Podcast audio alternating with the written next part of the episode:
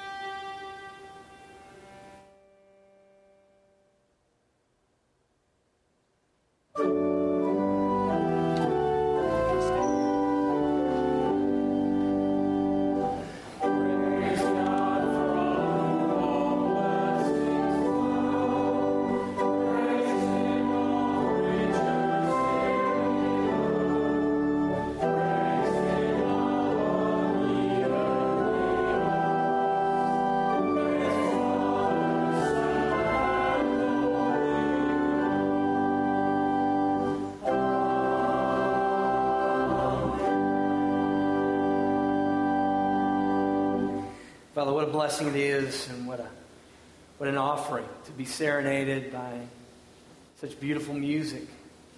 Would you speak your own and sing your own serenade over us as a congregation, as a fellowship, as a, as a holy koinonia, as a people called out and together? And as a result, Lord, of becoming more than ourselves, would you extend this very, this very vision of your church through partnerships like the Granberries and and, and this Yakima effort. Lord, would you present yourself again as the one who is present with us, God with us, for we pray it in your holy name. Father, Son, and Holy Spirit.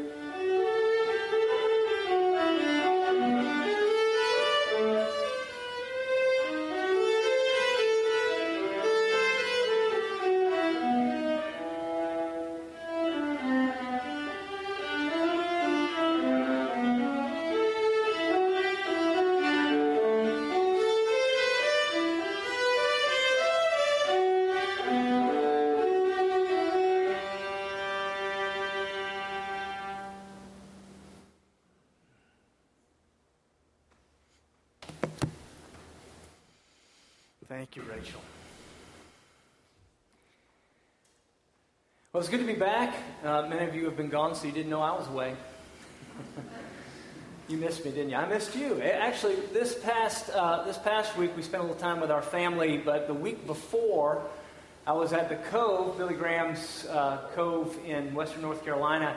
It's a training center where they bring really uh, world class uh, presenters, teachers. In this case, it was Walt Kaiser. Dr. Walt Kaiser is the former president of the seminary that I went to in Gordon Conwell, and one of my former professors. And so it was good to reconnect with him and to spend time learning about the book of Ezekiel all week long through this uh, great eschatological vision of, of the church. This, uh, this uh, es- eschatology is the is future theology. And so I know all about uh, you and, and your life and what's going to be happening.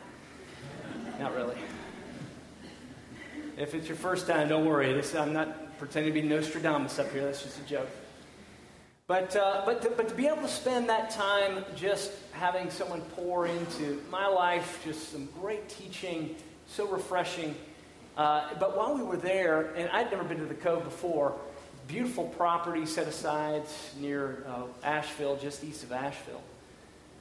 As I say, there, there are teachers from all over the world that, that come, and especially during the summertime for week long seminars like the one I attended.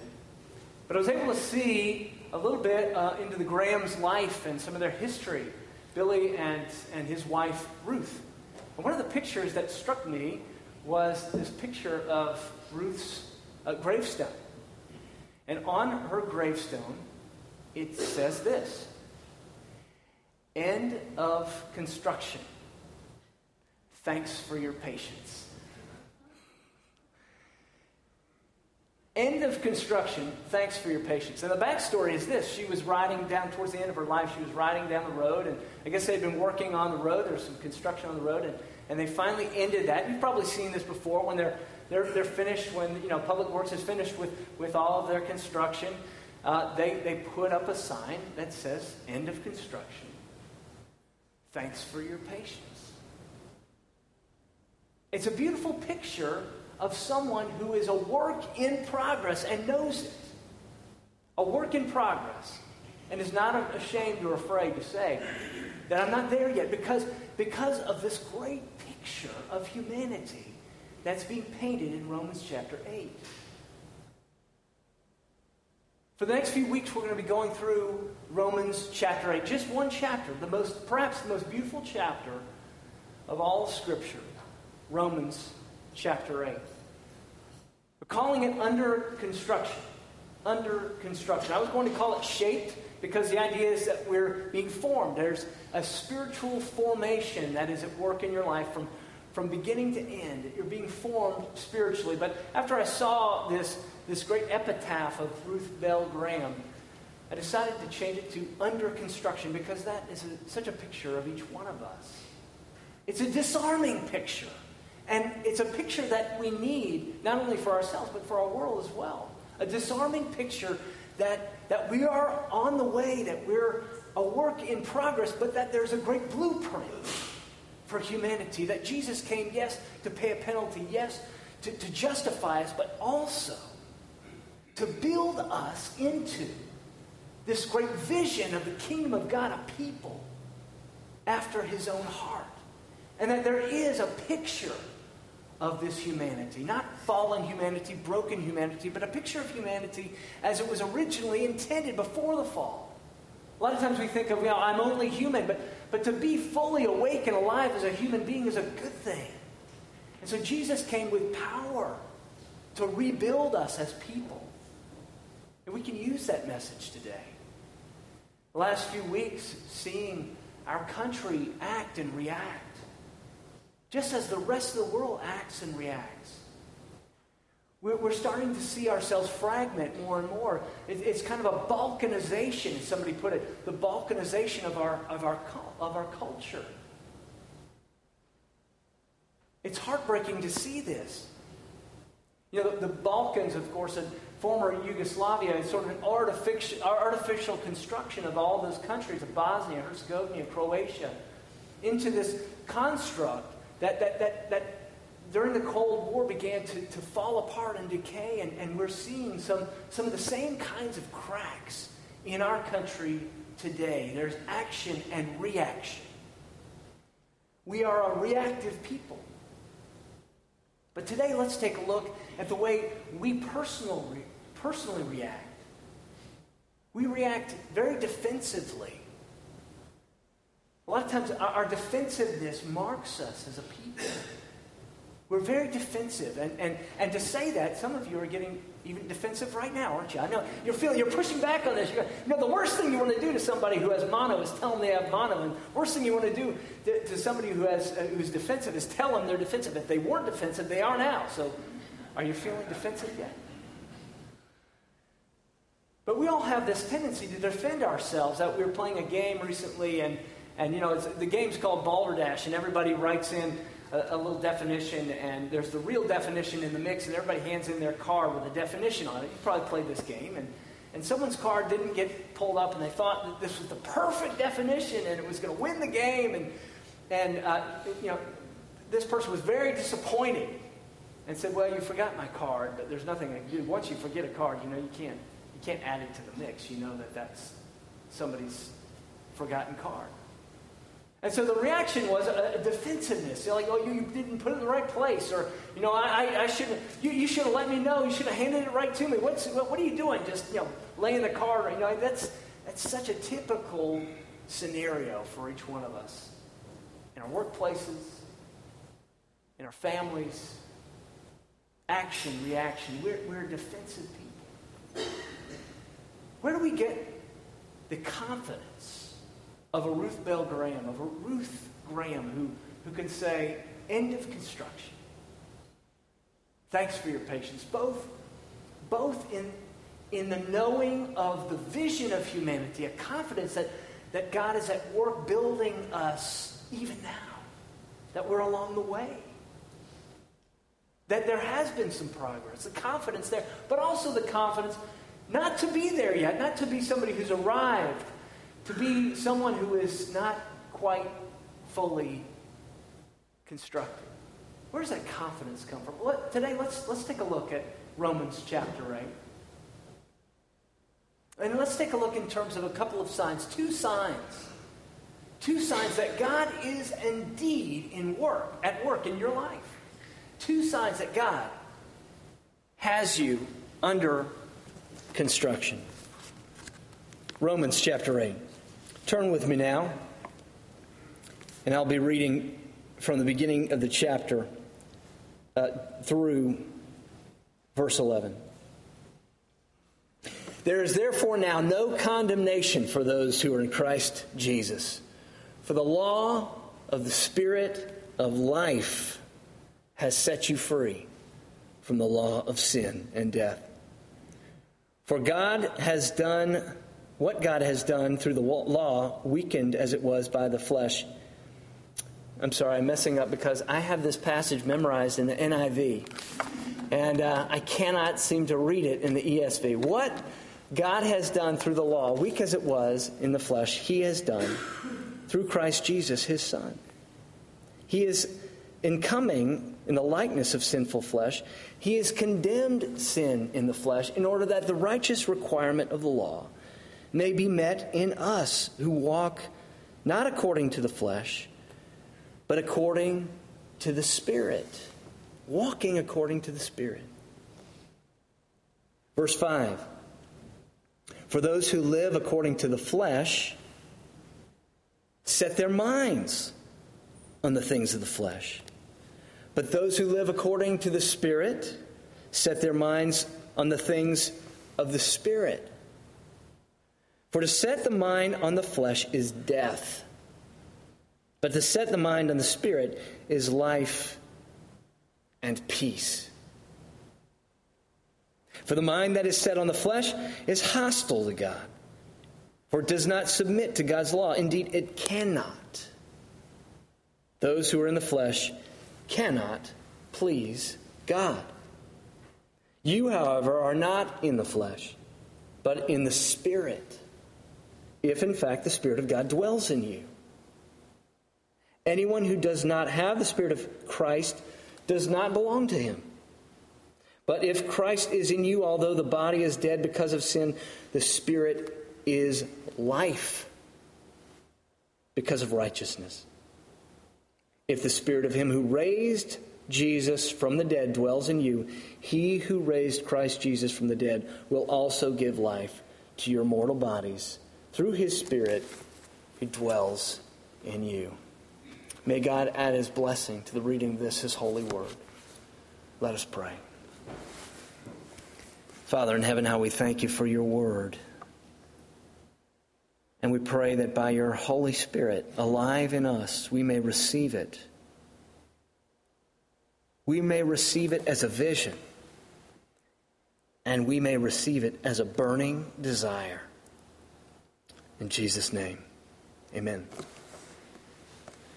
Two signs. Two signs that God is indeed at work in your life, that you are under construction. A vision and a desire. A vision and a desire. First, a vision.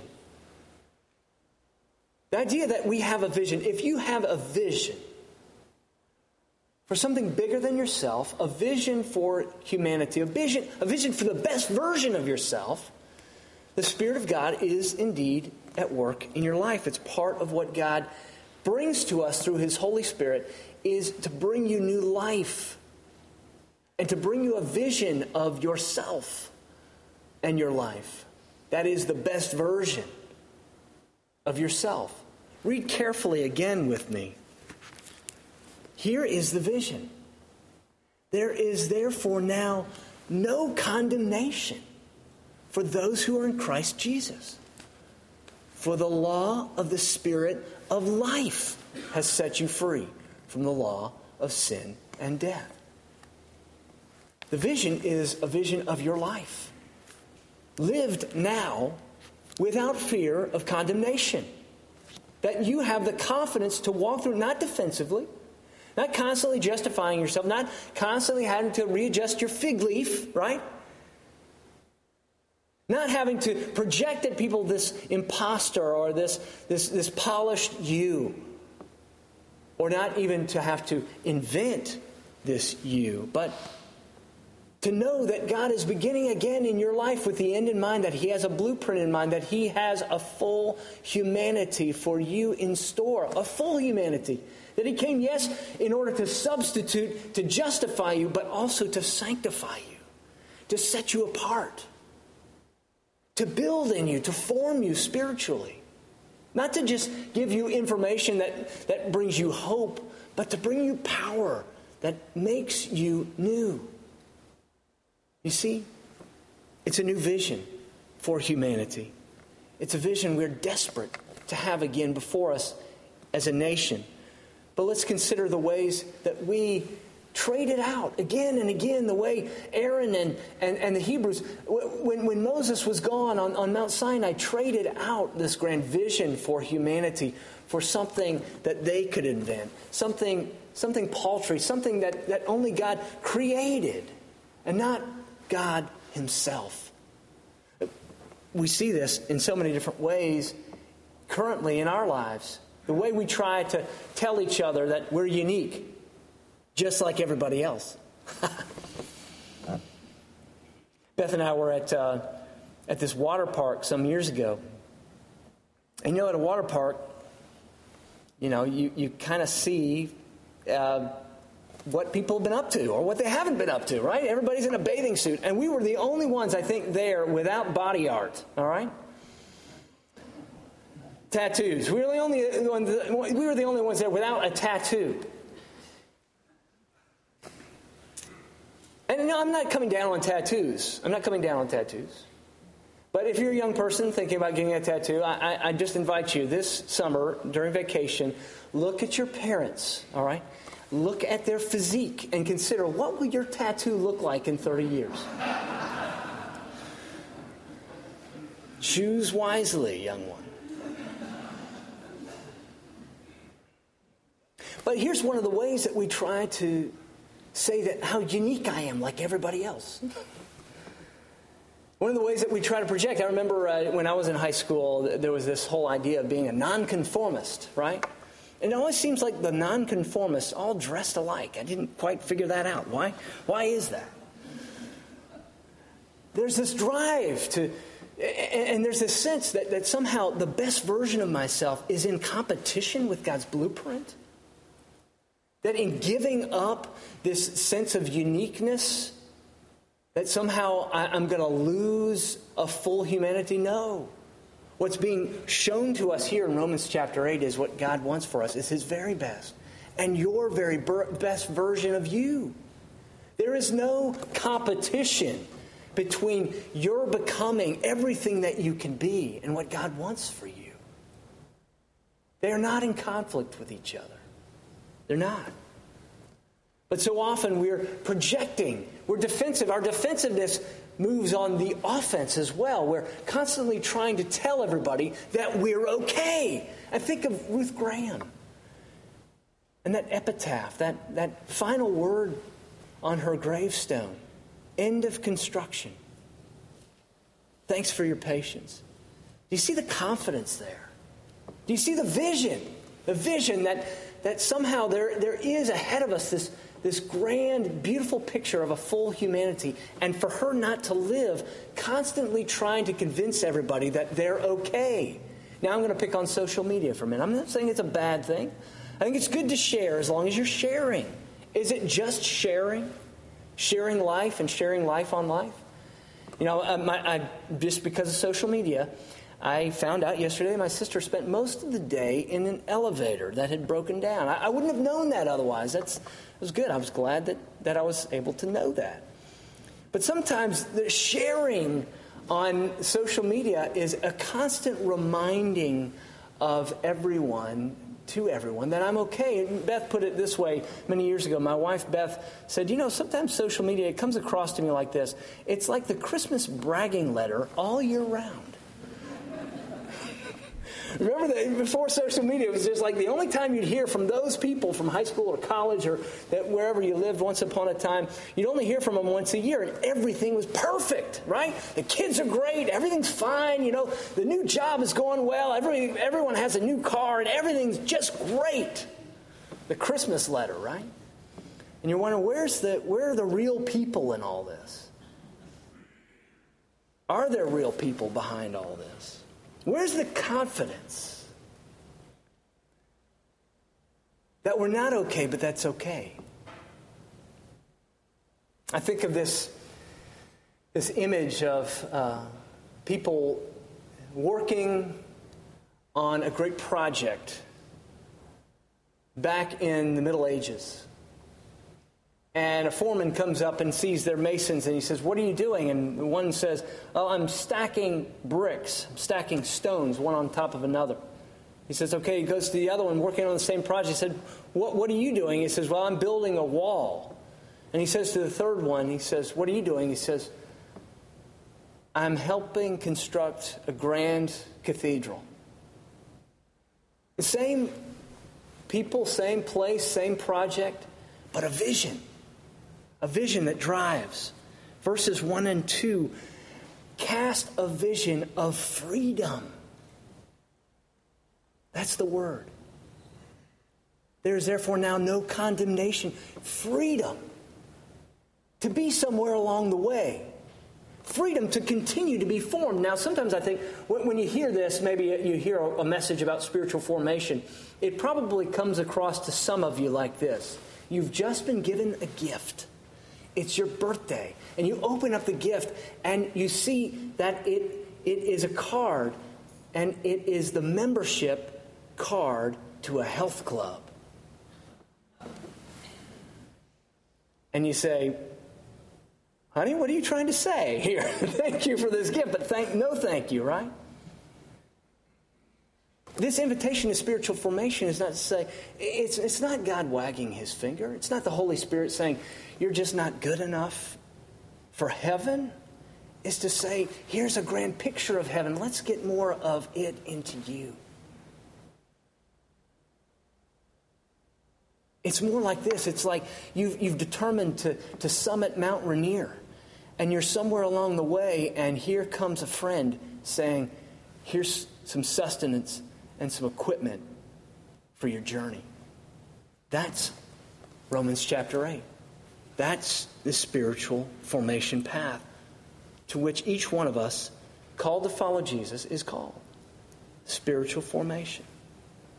We're under construction according to a blueprint, beginning with the end in mind, a new vision. Second, when you, not only do you have a new vision, when the Holy Spirit is alive in you, you have a new vision, a new picture of humanity, you also have a new heart, which means you have new desires.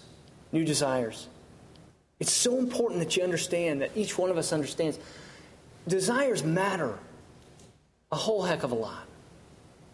A lot of times we think that, that what we need is, is just better information to be better people. But what we really need are sanctified desires. We need holy desires. We need God's best desires. We need, we need desires for the best things. Because we become what we love. We become like what we love. It's not that any of these things I've mentioned that I, have just been picking on this morning are, are bad in and of themselves, but that sometimes our desires get out of order. It's not that, that, that, that, that something like gold in, in the Old Testament, the, the gold of, of, of their jewelry is, is, is bad, but what, what do they do with it? When they begin to put their security and, and a sense of worth in it, when they begin to shift the weight of their identity onto it, they begin to worship it, they begin to become mute, dumb, purposeless people with no vision, no grandeur. And so their desire begins to shape them, and they shrink and shrink and shrink. You see, a great life, a great life, is one that is ordered around something greater than itself. In the scriptures where it says the mind set, the mind is set. Why is the mind set? Because the heart desires. The mind dwells on what it desires. The mind focuses, the line, mind lines up with, the mind uh, marinates in what it deeply desires. Where are you living in your thoughts? It says the mind set on the flesh. What is the flesh? The flesh is, is simply a word, it's a code word, Paul's code word for broken humanity. It's not just, just flesh and blood that, that somehow this is just inherently bad. Jesus walked in the flesh without sin. Remember that. He walked in the flesh but did not sin. What he's talking about is a broken human nature. And when we dwell there on our brokenness and the desires of our broken nature, we shrink. We shrink. And a lot of times, what we think is we just need better information. But better information just can be ordered around us, ordered around me, myself, and I. And so you're ordering life if you think that just having the right information is, is going to change you or grow you or form you or bring you to the best version of yourself, then what you're saying is that, that, that I'm just going to take everything in life and order it around me. And that is the very definition of imprisonment that Jesus came to free us from. The vision is freedom. The path is a path of desire for the best things. You see, at the turn of the century, in, at the dawn of, uh, of, the, of the industrial age, as technology began to help us solve problems, we, the trend, the thinking, the conventional wisdom was to think that we can perfect humanity on our own through technology, through better means, just building the right systems, we can perfect our humanity alone. And then something happened World War I, World War II. And you see these German people who were at really the pinnacle of their life, on the cutting edge of every technology there was, on just, just making grand contributions in art and music in science, and how broken they remained. How broken they remained. Because we need formation, not just information. We need to be formed. And it's not just a matter of saying, uh, my desires are for the wrong thing. You know, I need to I need to learn to resist that third piece of cake, right? That wasn't such a good idea last night, that third piece of chocolate cake. It's not just a matter of turning away from something. A guy named Charles Duhigg wrote a book called called uh, uh, I can't remember exactly the full title. It's about habits. The power of habit, I think, is what it's called. The power of habit. And he says, you know, one, one of the take home messages from this this whole uh, book of his, this whole study of habits, is that you can't just break old habits, you have to replace them with new ones. You see, this whole passage of, of Romans chapter 8 is really about substituting. Jesus substituting his life for our life, Jesus substituting his death for our death, Jesus substituting his power for our power. But we're not just to turn from old habits, you see, we're replacing them with new ones. And to replace a new habit means we have to form a new desire. John Piper puts it this way when he takes the, the, the, Westminster Catechism, the first question of it, the most famous question is What is the chief end of man? What's the chief end of our humanity? It's to glorify God and to enjoy Him forever. In his book, Desiring God, Piper puts it this way He says, The chief end of man, our chief end, is to glorify God by desiring Him forever. See, what he's doing there is he's saying, what Paul is saying is Romans, in Romans chapter 8 your desires need to be fixed on the life of the Spirit. Your desires need to be shaped. Your desires need to be indwelt with the Spirit so that your loves will be placed in order again. That brings us to a greater sense of freedom to walk around as works in progress, to be able to say with Ruth Graham, end of construction, thanks for your patience. Wendell Berry painted this image. He said this He said, I'm trying to teach my mind to bear the long, slow growth of the fields and to sing of its passing while it waits.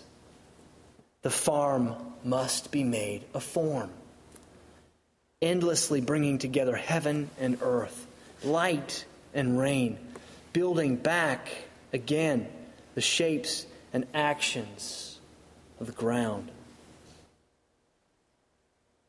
When you come to this table, there's a certain plowing, a tilling